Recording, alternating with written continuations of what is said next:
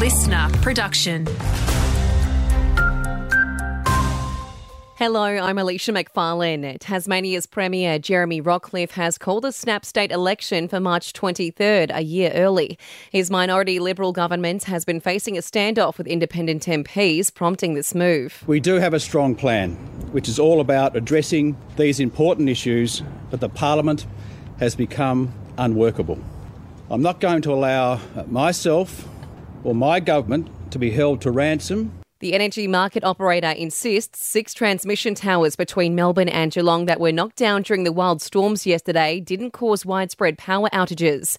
CEO Daniel Westerman says it was poles and wires that were brought down by trees. The downing of the major transmission lines in between Melbourne and Geelong uh, caused the disconnection of Loy Yang A power station. That in itself did not result in any loss of customer supply. Uh, A have been uh, working very hard to reconnect.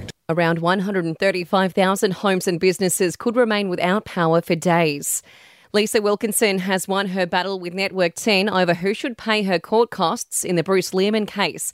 A court has ordered the network to foot the bill, which is believed to be around $700,000. Popular regional music festival Groovin the Moo has cancelled this year's shows just two months out. Bad ticket sales have forced organisers to pull the pin on the event at all five locations.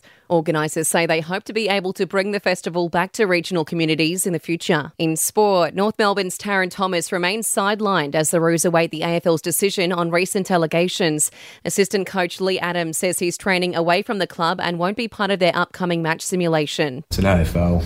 They're sorting it out at the moment. We're basically just waiting to hear what they decide to come back with, and then from there, people like Todd Viney and Jen Watt will decide what happens going forward. And the AFLW season is set to kick off on the last weekend of August, coinciding with the pre finals bye in the men's competition.